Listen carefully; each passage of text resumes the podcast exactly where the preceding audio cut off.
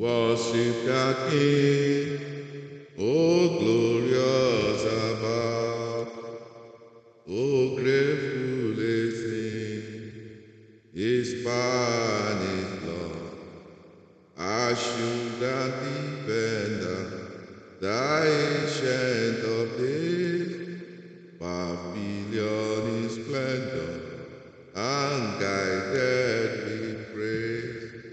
Good morning, my brothers and sisters. Today is February the 20th, 2024, and this is our daily devotion. Our topic this morning is call to be prayerful. The topic once again is call to be prayerful. The book we are using is called The Open Heaven, written by the General Overseer of the Redeemed Christian Church of God, Pastor E. A. Adeboye. Our memory verse this morning is taken from 1 Thessalonians 5:17. 1 Thessalonians 5:17. Pray without ceasing. Pray without ceasing. Let's do it one more time. 1 Thessalonians 5:17. Pray without ceasing.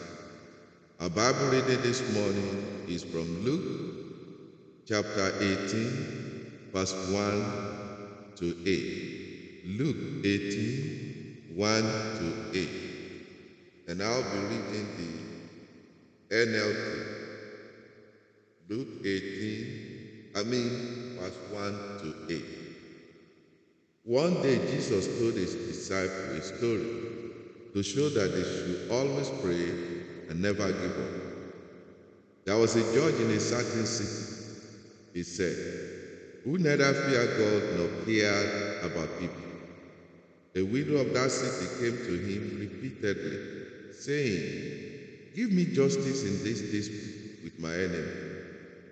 The judge ignored her for a while, but finally he said to himself, I don't fear God or care about people, but this woman is driving me crazy.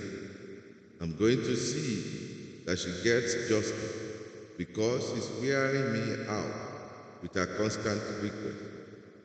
Then the Lord said, Learn a lesson from this unjust judge. Even he rendered a just decision in the end. So don't think God will surely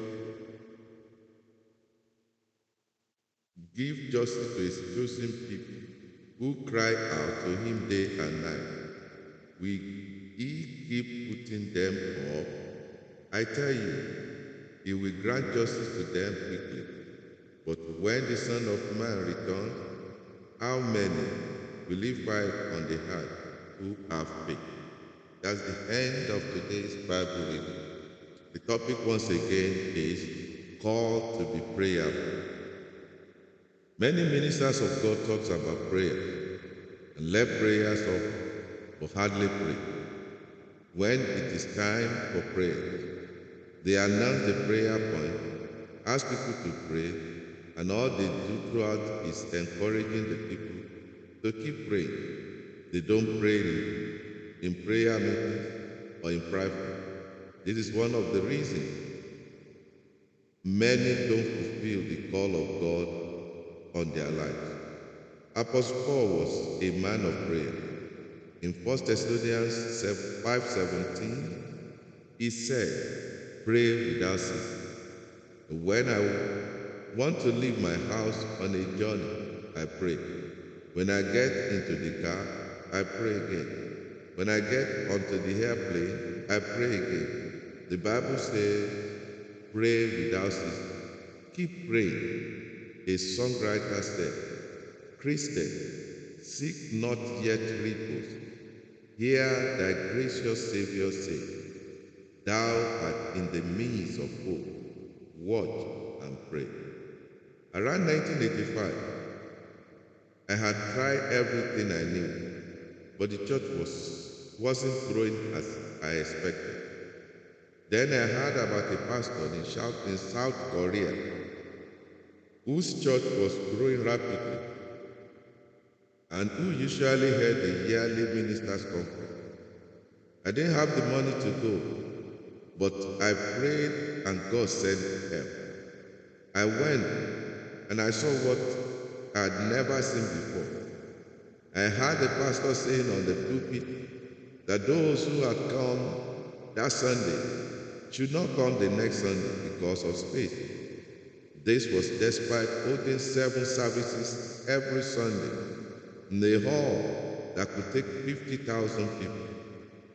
During the conference, they took us to a prayer mountain where we were assigned a grotto where we could pray privately.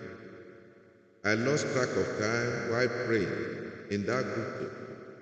and by the time I finished, those who came on the same bus with me have been waiting for me for at least one hour.